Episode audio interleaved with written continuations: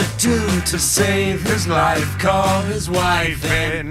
Nothing to say, but what a day. How's your boy been? 402, good morning. Good morning, good morning. How we doing out there on this Wednesday morning? Let's go get up, make the coffee. I tried to make a pot of coffee yesterday in the back studio, and the uh, like I do every morning because I'm a good guy. I know, you know, I know there's a couple of you out there who don't think I'm a good guy, think I, I have these terrible takes. I get it. I know. Nobody's perfect, but I'm a good guy. I promise. So I'm out there yesterday morning. I try and make coffee every day before I leave. I go in there. I tell Eddie and the gang, it's like, hey, guys, you need coffee. I just made a fresh pot as I'm walking out the door. And they have these big industrial, I don't even know what to say. Uh, what, what would you call them? Uh, industrial uh, Dunkin' Donut, like professional makers that you would see at you know behind the, the desk at Dunkin' behind the counter at Dunkin' Donuts, and it's this enormous coffee filter and this enormous thing, and I I put it in the the coffee grind machine and I push the button, it grinds all the coffee, and then I pull the the the thing out and I can see that the somehow the coffee filter folded and all of the ground, all of the coffee ground uh, are outside the coffee filter, all in the hard plastic piece. And like at that moment, what do you do? Like honestly, what do you do? You can't just put it in there anyway and press go. It's going to just drip all these the grounds into the coffee, and it's impossible to save. I hate to waste a, an enormous pot of coffee's worth of coffee grinds, but what do you do? So I had to throw out all the coffee grinds and do it again. There's nothing worse than pulling out that filter and realizing the coffee is not inside it. Very, very frustrating. Very frustrating. But make that coffee anyway. Go try, and that's the best. One of the there are a few purchases. I, I'm off on a purchase right now. One of the few purchases I've made that I would take to my grave is saying, you know, totally worth it. There are so many purchases I make that are dumb, like my fourth baseball glove for, for $300. That's probably not a great purchase, considering I don't play baseball. And all I do is break them in at the beginning of the season and smell them because I love baseball gloves. All right, that's probably not the best overall purchase. But my coffee maker and going from Keurig to an actual coffee maker, and I go buy the coffee. I don't grind my own coffee. It's I don't need. I'm not that obnoxious, but I I I get you know sometimes I splurge. There's a local coffee place, and we'll get the really expensive, nice coffee. But for the most part, we just get regular coffee. But the coffee grinds. You put it in the filter. You put it in the machine. You set it up in the morning. It is so much better than the Keurig. My my problem with the Keurig was it never got hot enough. I don't know about you. No matter how many different Keurigs I had, I never felt like the coffee was hot enough. The coffee in the coffee machine that at my house, 100%, it is piping hot. I, I, uh, the, it's one of the best purchases I ever made. Another one was actually, I don't know if I ever told him this. We talked about it, but I don't know if I ever told him. Spike Eskin, the boss here, the program director, once tweeted out something about his soda stream, and I kind of always wanted one, and he like praised it up and down. And I was, I love seltzer, and I was going through so much seltzer. Like I was going through two, three cans a night and realizing how much waste and how much money I'm spending on s- seltzer that I'm like, maybe a soda stream makes sense. It is the greatest thing ever.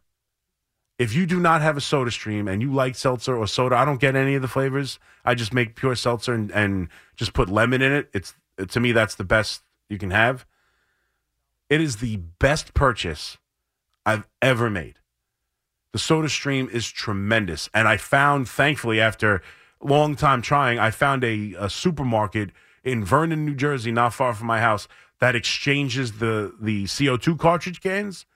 You used to have to mail away from them. It took forever. Now I go to the store. You get $15 off when you refill and return the other ones. It's tremendous.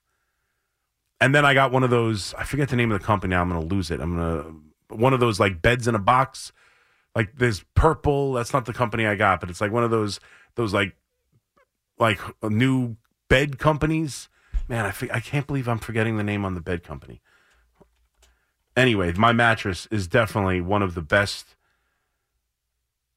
uh let me see if i can find the name of it no no no no oh come on you drive me nuts anyway my mattress is one of the best purchases i ever made because you know I'm a big guy. I need a sturdy mattress. Otherwise, you'd have like a big you know, indent. You were talking about your coffee maker. Did you ever try with your Keurig, um, where you can put like coffee grounds in it? Like my dad does it. It's like a They sold like a plastic yes, thing. it's yes, a plastic thing. You yes. put coffee grounds in. Yes, it. Yeah, and I, you- I, nope, still the same. I did do that. Yeah, no, I still felt like it was just not hot Gotcha. enough. Not hot enough. I'm much. Oh, my coffee machine's so much better. But those are those are the three things when I really think of purchases: my mattress, and the coffee filter, and the Soda Stream. Now, the coffee filter and Soda Stream aren't major purchases, but man, um, they changed my life. Changed my life. 877 337 6666. You know who else is out there changing lives and saving jobs? That's Aaron Rodgers. Aaron Rodgers going on McAfee saving jobs. That's right. He's coming back. And not only for this year, but moving forward. And you know what? I know you might want him fired. I know Jet fans are probably tired of, and I've heard them, they've called me all morning. You're tired of Joe Douglas. He was unable to build an offensive line. What's it been? Five years? Can't build an offensive line? Can't get a quarterback? All this losing. Saleh loses two out of every three games. He's lost out there. He's getting coached in circles. It's an embarrassment. The Nathaniel Hackett is the worst offensive coordinator we've ever seen. He's a failed head coach out in Denver. He was unable to get anything out of any of these quarterbacks, and Zach Wilson unable to do any of that. And yet they're all coming back because Rodgers gave them one by one a vote of confidence. They are the team. They are the plan, and the plan is coming back. And honestly, it's the right thing to do.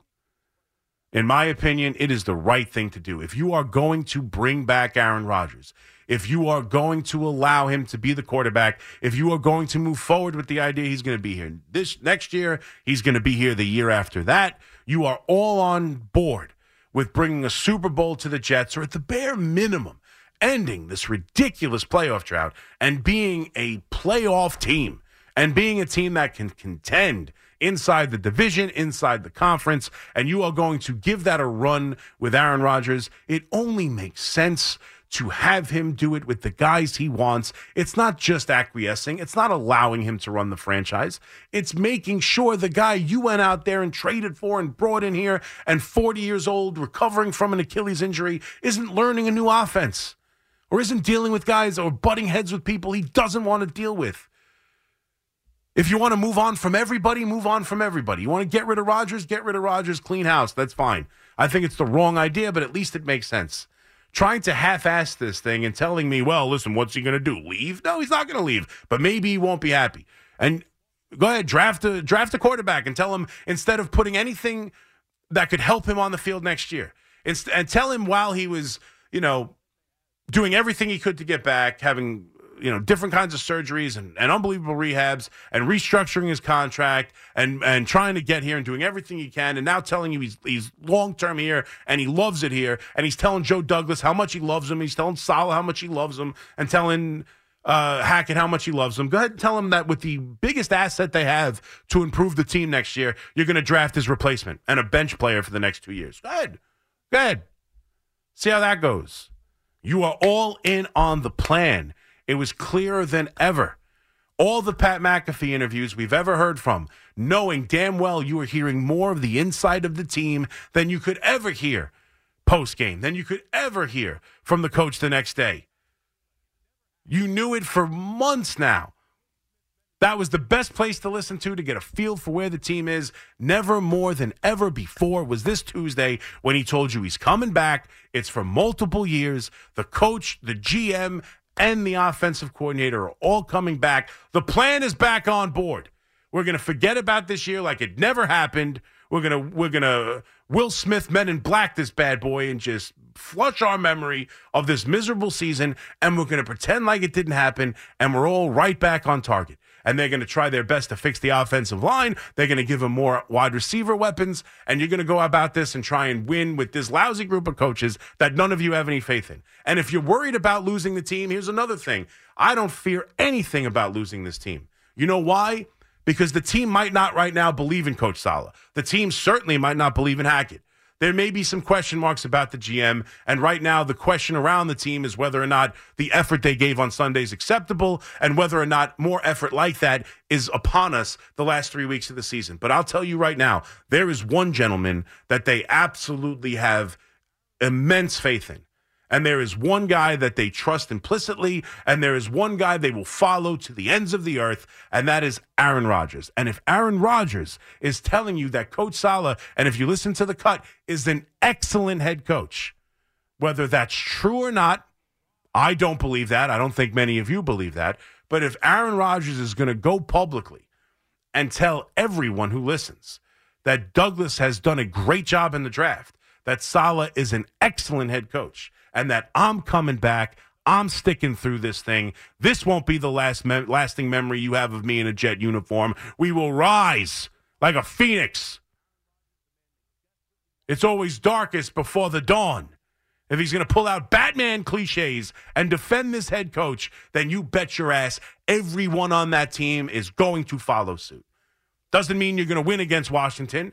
Doesn't mean you're going to win any of these next three games. But the idea that this team is going to give up on the leadership when Aaron Rodgers, the man they desperately wanted, the man that changed the entire franchise, the man the entire defense and defensive meetings was practically celebrating that he was their quarterback, a Hall of Fame, arguably Mount Rushmore quarterback inside the NFL is telling them, I'm on board. These guys can win. I've been around. I see things. I know this coach can do it. I know Hackett's offense is good for me and good for quarterbacks, and we're going to score points and we're going to win football games. No one's going to argue. No one's going to argue. And that's where we are with the New York football Jets. The season's a disaster, but you have to stick to the plan. There's nothing else to do. And I'm telling you right now, I don't think they're going to draft a quarterback for the future, no matter where they are in the draft. I think they're going to draft a tackle. I think they're going to draft a wide receiver. I think they're going to draft someone who can help the next two years chase a championship with Rodgers. I think they are full bore on that. And honestly, if it's Douglas, do you even want him drafting a quarterback? The plan is back. And the plan is not just for next year. No, no, no, no. It's for multiple years. He's been reborn and rejuvenated by the greatness of the Jets franchise.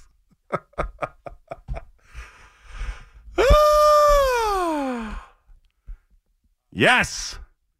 Finally, some clarity from the from Floral Florham Park. 877 337 6666. And the other big story, which is the same big story every stinking day, we are waiting for what Yamamoto is going to do. It's getting tiresome. The new report from Bob Klapisch out yesterday uh, that, you know, this could take all the way, the full allotted time, all the way to January 4th, when most people were reporting and still reporting that they expect it to be over by the weekend. But I, I don't know what we're waiting for.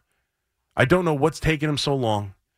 I don't know why he needs multiple dinners with all and multiple meetings and multiple pitches from all these teams. He knows what they have to offer. He's met with them. Now it's time to just get offers and make a decision.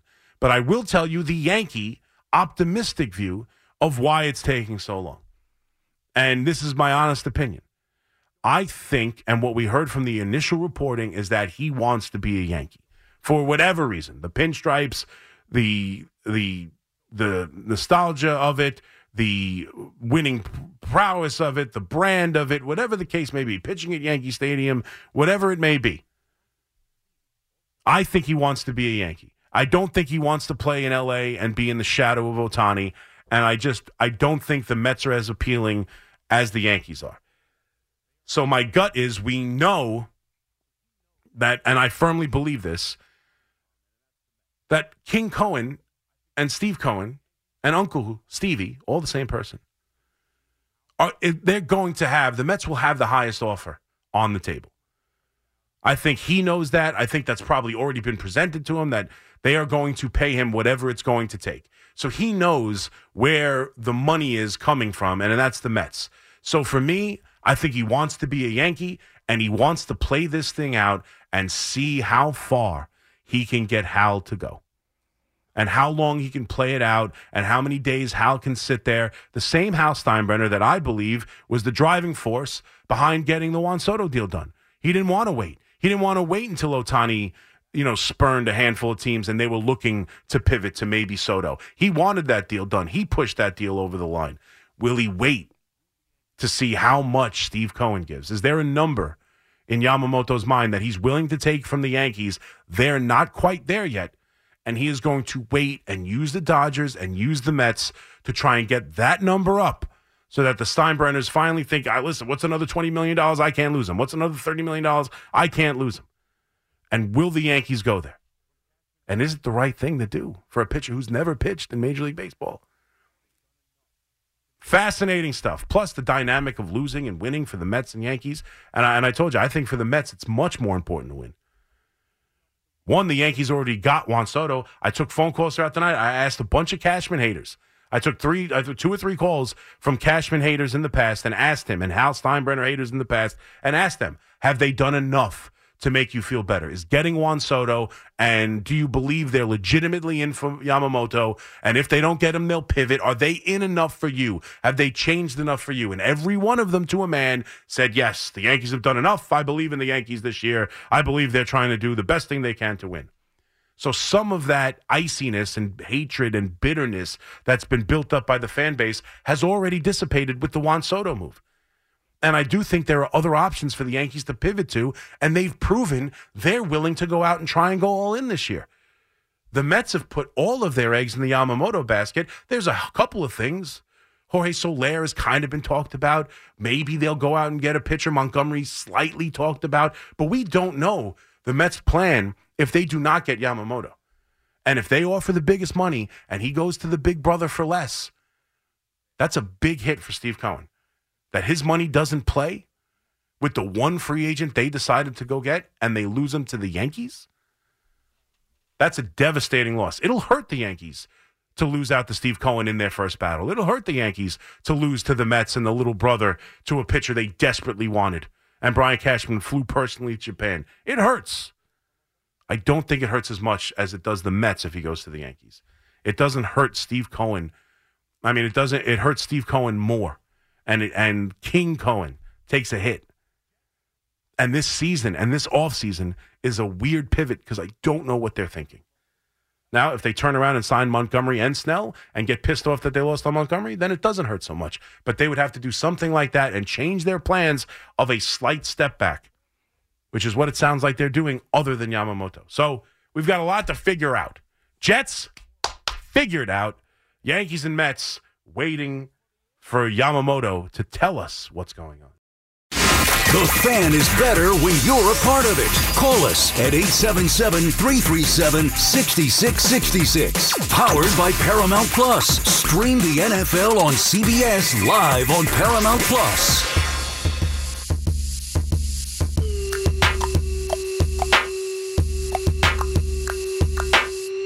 All right. It's 425. Everybody up, let's go. Wake up time. We got the warm up show. You need to warm up. Come on now. You think you got you don't wait till five o'clock to warm up. You got to warm up for the warm up show. So this is the warm up, warm up half hour.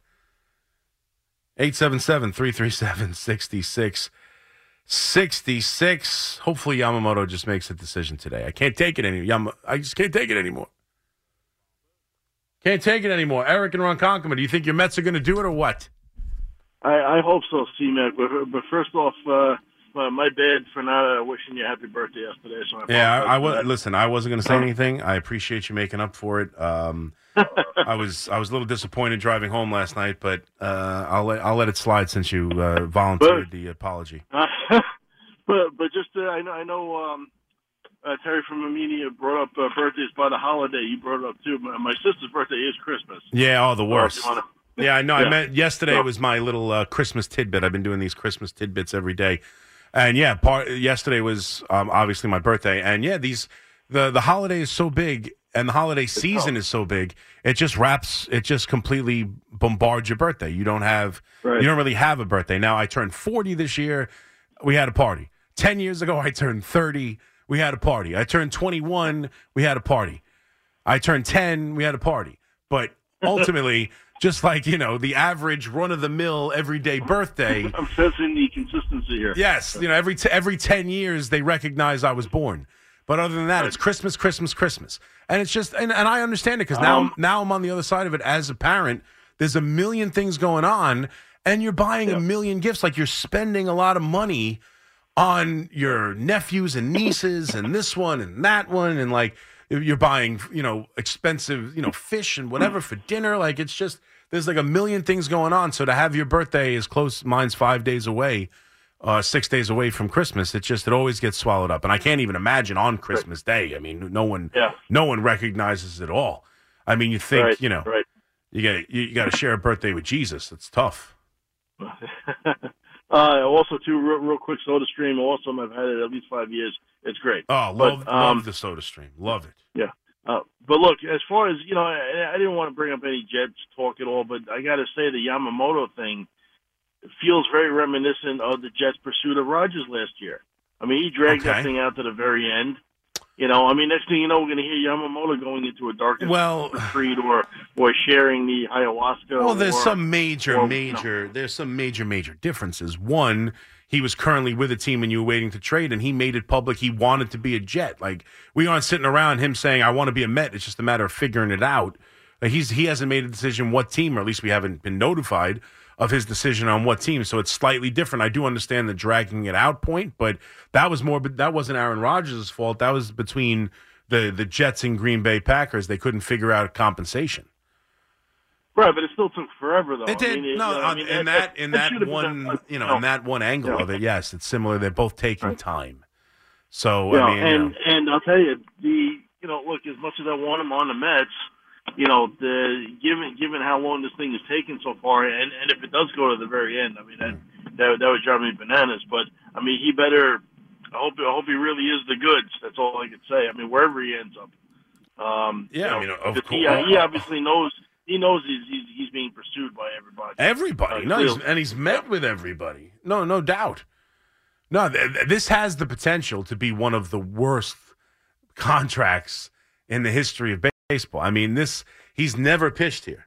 Now, typically, I mean, Tanaka's come over, Kuroda came over. Like these, if you know they're a good pitcher, it's like there's Kei Igawa. There are guys like that, uh, but this is different.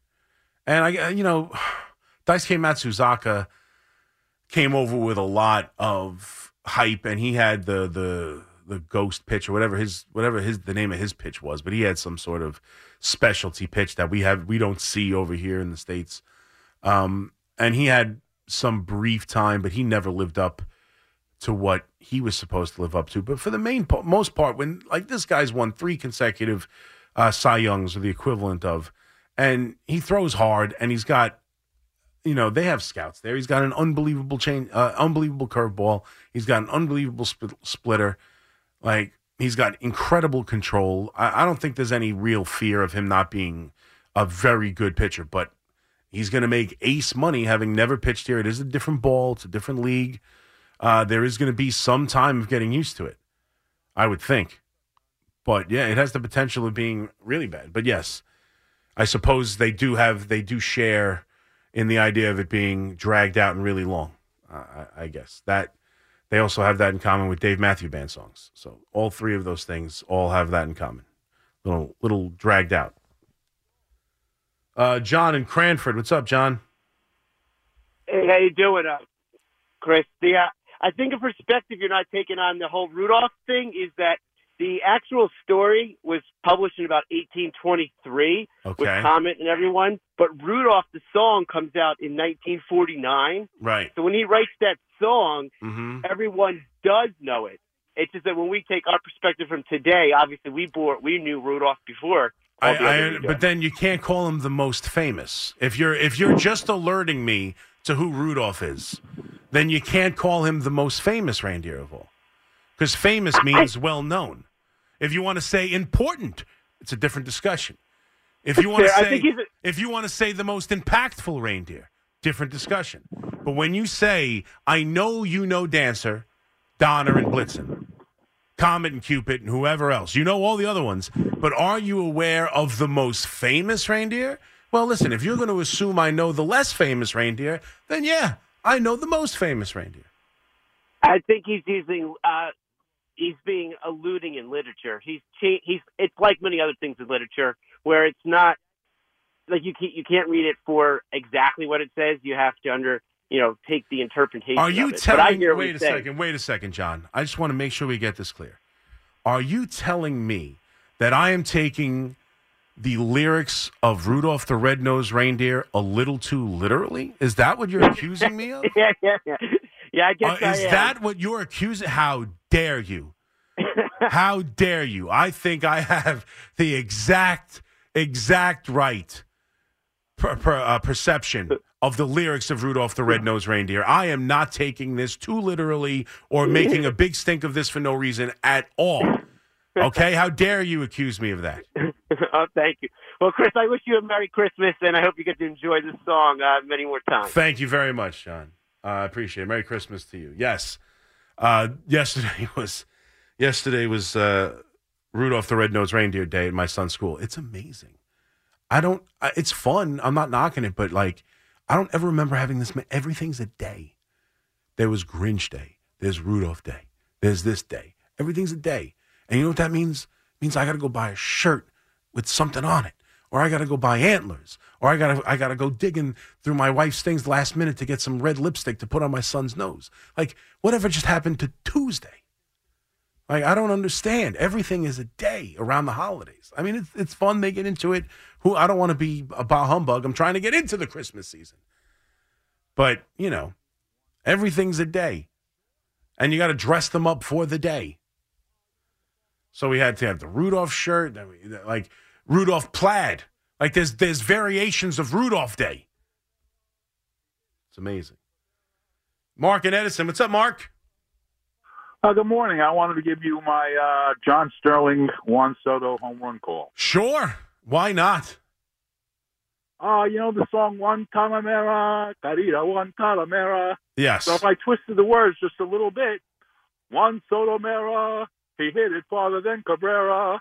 Juan Soto Mera, my Yankee Juan Soto Mera. How was that? I didn't love it, Mark. To be honest with you. Thought it was. Uh, I'm just going to leave it alone. I think it stands for itself. I appreciate the effort. I appreciate the effort, but um, I'm going to move on.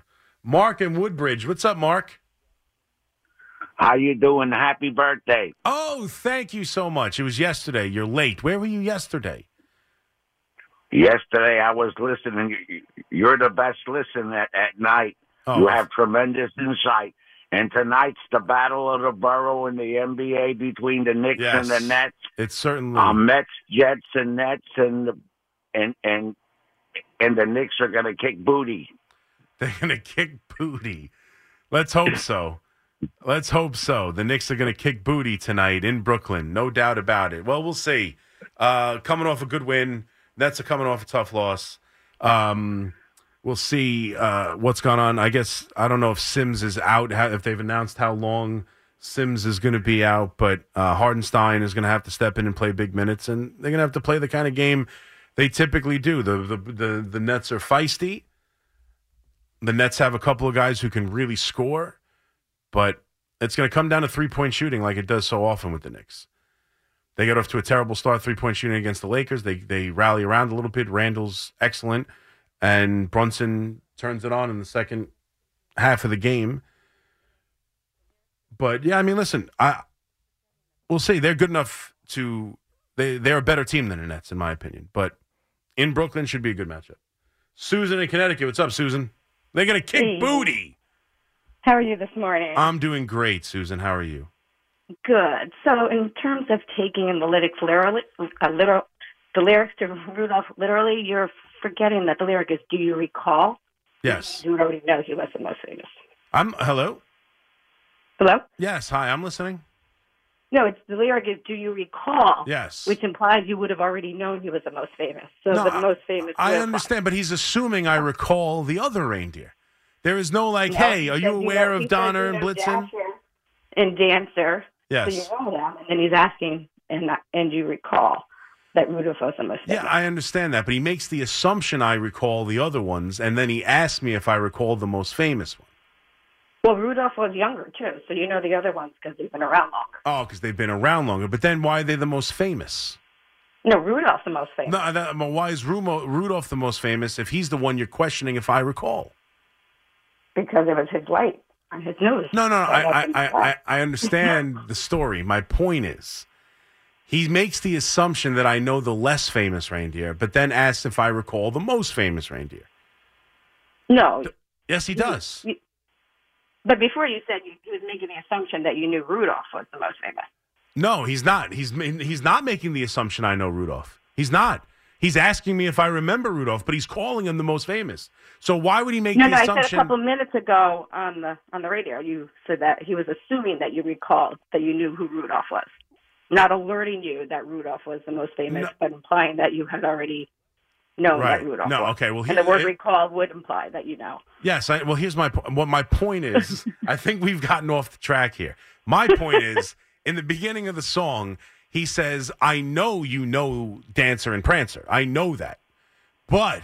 Do you recall the most famous reindeer of all? And my point is, why would you assume I know the lesser ones and then ask me if I recall the most famous one? Wouldn't you assume I know the most famous one and then ask me if I know the lesser ones? I would That's like saying- that's what- them all. I know, but he didn't. He was wondering if I recall. That's like, you know, do you, I know you know uh, you know, lesser like I'm I drew a blank. I was going to say Ronald Torreyes like I said before, but I know he's not on the team currently. I'm drawing a blank. I know you know DJ LeMahieu with the Yankees. I know everybody. But it's like, oh, but do you recall Aaron Judge? It just doesn't make any sense. That's all. And I did it for one little segment, having a little fun. Okay, don't have to keep calling up and asking me about it. Right? I don't have anything else on it. Leave me alone with the reindeer stuff. Billy and Merrick, what's up, Billy? Um, much happy belated birthday. Oh, thank you very. You guys are the best with the birthdays. I'll tell you. Thank you very much. I'm uh I'm one of the few Met fans that will not be disappointed if we do not sign Yamamoto. I Okay. think it leaves I think it leaves a couple options that will fit the team much better, like signing a uh, Chapman to play third and have that big bat behind Alonso, signing Montgomery, who is a, a known pitcher that can pitch in New York and be successful, and then the biggest thing that nobody has really talked about is Corbin Burnes has been on the trade block for two years now, two two time Cy Young winner, and uh, he's got a connection with Stearns, and Milwaukee's look, looking to move him. So I don't understand why Yeah. the Mets don't look in that direction. Because they don't want So to trade. Pro- they don't want to trade prospects. They're You looking. trade They're, Baty. I think you. I think you cut Baty. If you if you sign Chapman, you Yeah. can cut Baty with with Baty. I understand that, but they've already they've already been on the record talking about the idea that they are going to. And thank you for the call, Billy. That they are going to let third base take care of itself from in house. That's kind of what they said. I, I I haven't really heard them connected to Chapman really that much. You could do that. You could that, that frees up uh, a couple players, no doubt. Um, but I think they're going to try and, and do that in house, and they don't want to trade prospects. They're trying to build their organization up, and they're certainly not going to do it for a rental when they could just pay him next year. And it seems like they're going to take a step back for this year anyway. I, I don't see them making trades for big time players. I just, especially rentals. That's why they weren't involved in the the the Soto thing. I understand the connection with Burnes and, and Stearns. I get that the Milwaukee connection. That's fair, but I just I don't see it. I don't see them trading away prospects. They're doing everything to hoard prospects. They're paying money to keep prospects. I don't think they're necessarily looking to trade prospects, especially for a one year rental, when I don't know what their expectations are for this year.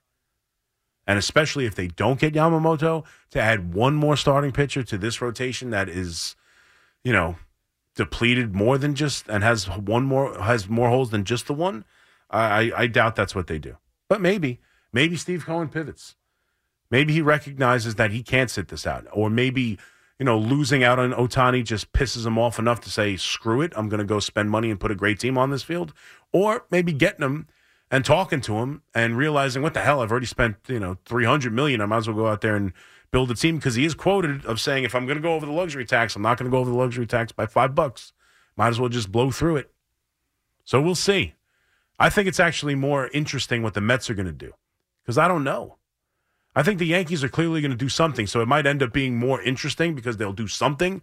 But I'm, I'm, I think it's more, it's less obvious what the Mets are going to do. I don't know how they handle if they lose. If they get Yamamoto, I think they're pretty much done.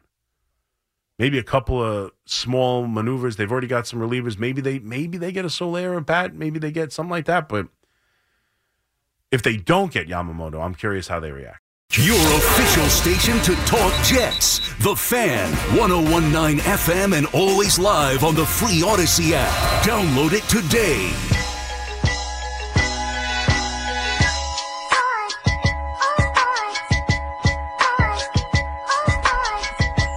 Boy.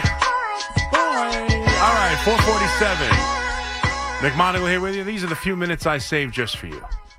I have five hours. I put away a little bit just for you. So let's go. 877 337 6666. We'll get through as many phone calls as we can over the next 10 minutes or so as we get you ready for Al and Jerry and the warm up show coming up next on the fan. Steve. And he's on the turnpike. What's up, Steve? Hey, how are you, Ben? I'm doing Happy great. birthday. I got a birthday this week too, so I Oh, you know how it is. Which, what what day's your birthday? On Thursday, twenty first. Yep, nah, it's close enough. It's uh, it gets swallowed up. You know it. Every year, Every year, no one cares. You move on. You get a card real quick, and that's it. yeah, basically that's about it. That's about hey, I want to talk about uh, Aaron Rodgers. Yeah. So my feeling, he's like a cancer. He was a cancer when he left Green Bay. Okay. Everything he's done or said has either been a lie or been a flop. Hmm. Okay. all year long he's coming back. He's gonna. Make, I was at FanDuel on that Monday night trying to make a wager that he would get hurt in his first game, a season-ending injury, and they wouldn't give me a line. Oh, They- Steve. no- You knew it. Said, oh, I'm going to be back. I'm going to play. He's not going to play this year. I don't think he'll ever play a game for the Jets. That's my belief. Okay. Um. I'm What? not a Jets fan. Well, what, what makes you What makes you say that? because just the, it's just like, like how things go in life. All the hype, everybody had the Jets winning the Super Bowl this year. Mm-hmm. Before Rodgers even played a game. Then he goes on the field, he gets hurt, and he's done nothing but lie throughout the whole year. Or the organization. Yeah, I mean, I, I honestly don't think he was lying. I, I think there would be a chance that he'd come back and play. That the team didn't put him in a position where it made sense. Yeah, but you know, he was coming back. Maybe if we have a chance, we don't have a chance. Right. Sometimes, like it just seems like a story, like they're jerking the public along to make it sound better for the team. that gets to keep watching, to keep being interested. That's my Yeah, I don't know. I think it's the NFL. I think they're pretty interested. I think maybe there's a little bit to the idea of, and you know, people have talked about this, and I, and I I've kind of agreed with it, and I thought this as well. The power of belief. I think he was trying. I think he understands how important he is to the team. I think he understands how important he is to the players, and I think he understood how frustrated the defense uh, was. I think it's still the same team that was frustrated by Zach Wilson the year prior and, and celebrated when Mike White was the quarterback. I think they thought they were in for a long ride. And the idea of, hey, just figure out a way to win some games. I can come back. I can come back. I can come back. Showing up, you know, the coach telling him, I need you. I need you. And he would show up on the field and throw the ball around and try to instill to the team that if you guys can figure out a way to win some games and keep us close, I may I, I can come back. I don't think it was necessary for the fans. I think there was some of that for the team. But ultimately, I think Rodgers is the type of guy who's a little bit self-absorbed, a little bit likes to hear himself talk, and a little Yeah. bit and a little bit relish the idea of coming back uh, with this surgery and being able to do something that no one's ever else has been able to do. I think that I think those are the two major things. I think he might have been as public a little bit for the team, but I also think he desperately wanted to do this and have an opportunity to do it to prove he could.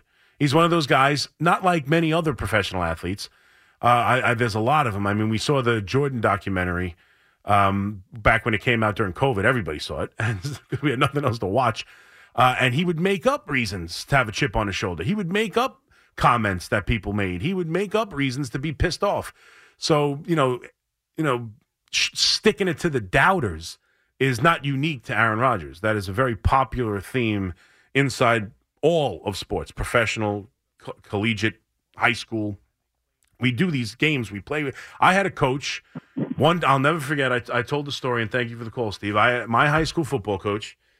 Um, uh, we had a game against Calhoun. I'll never forget it. We're playing a game against Calhoun, and we showed up there, and it hadn't rained, rained in days, and we showed up there, and the field was mud, and they claimed, you know, whether they claimed or it actually happened, they claimed that they had some sort of uh, sprinkler issue, and the sprinklers went on, nobody knew about it, and it soaked the field. The field was absolute mud.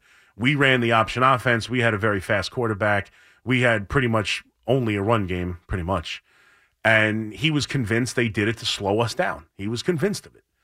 And he gave a big uh, speech at the beginning of the at, of the game about how they were disrespecting us. They're doing this, and they did this on purpose.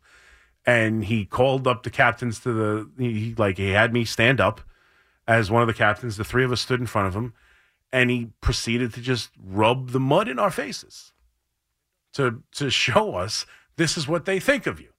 This is what they think of you. They want you. They wanted. I, don't know. I don't know the metaphor where it got sla- you know rubbed in my face.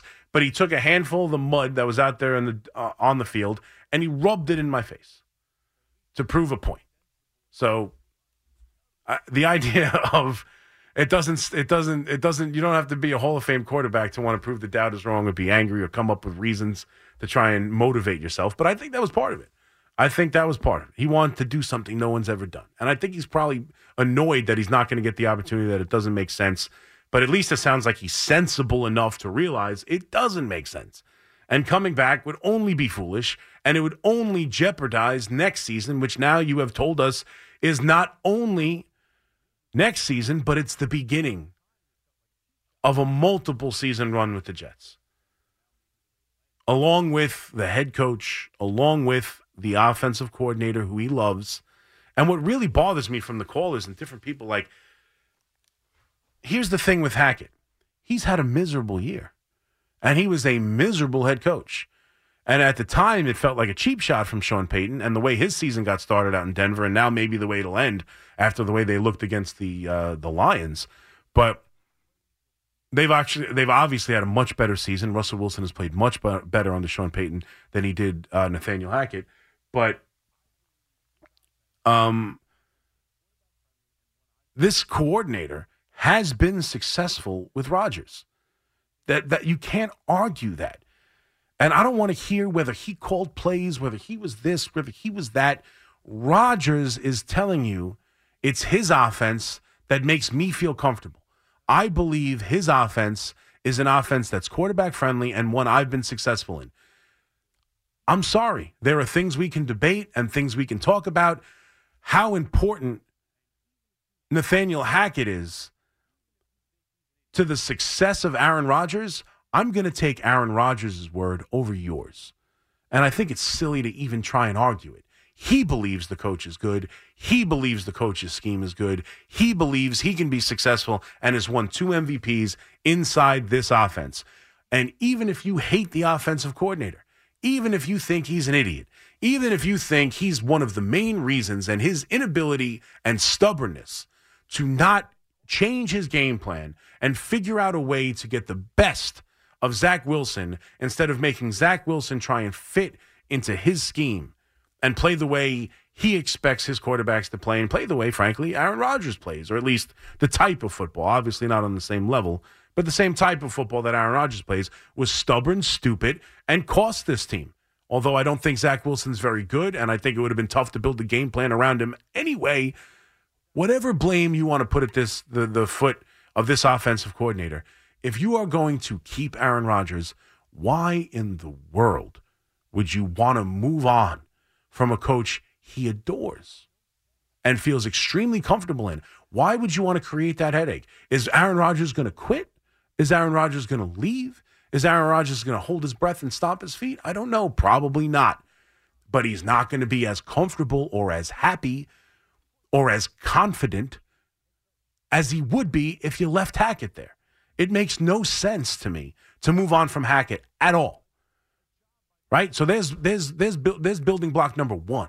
Like that makes no sense. So if you're not going to move on from him, are you really going to bring in a coach and force an offensive coordinator and a coach again that this quarterback called an excellent head coach? And a GM that he loved what he's done with the draft. A a job by these two men that warranted him wanting to be here. Do you think he picked the Jets by accident? Do you think Tom Brady picked the Bucks by accident? Whether it was foolhardy or what, whether or not it will ever work just because the Jets are the Jets, I don't know. But there was a reason why Rodgers wanted to come here. He did see something. And if you're going to stick with him, you stick with the entire plan. Half assing it, changing it because they didn't show up against Miami. Doesn't make sense. It doesn't make sense because you want blood. It doesn't make sense. I even if he's not the right, there's time to move on. And I firmly believe if Rodgers instills in the team that he believes in the coach, then losing the room won't be a problem because they believe in him.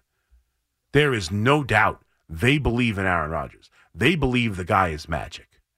Whether he is or he isn't, they believe it. And if he's out there telling everybody who listen how great Douglas is, how great Saleh is, and how great Hackett is, I don't think it'll be a hard sell to get this team behind that trio. I really don't. I don't think he's going to lose the team as long as he's got Rodgers. And that was the only thing as we saw him shake his head and be eh, in disgust on the field in Miami. You weren't sure where Aaron Rodgers stood. You you figured where he stood with with with Hackett at least, but not not so much the head coach and maybe not so much the GM. You weren't sure with the debacle this season's become and the way he looked on the sidelines. But on Tuesday, on his typical game day again uh, for the Pat McAfee show, he made it loud and clear. These are my guys. And so the plan goes on. The beat goes on. The rent, it stays on like a before.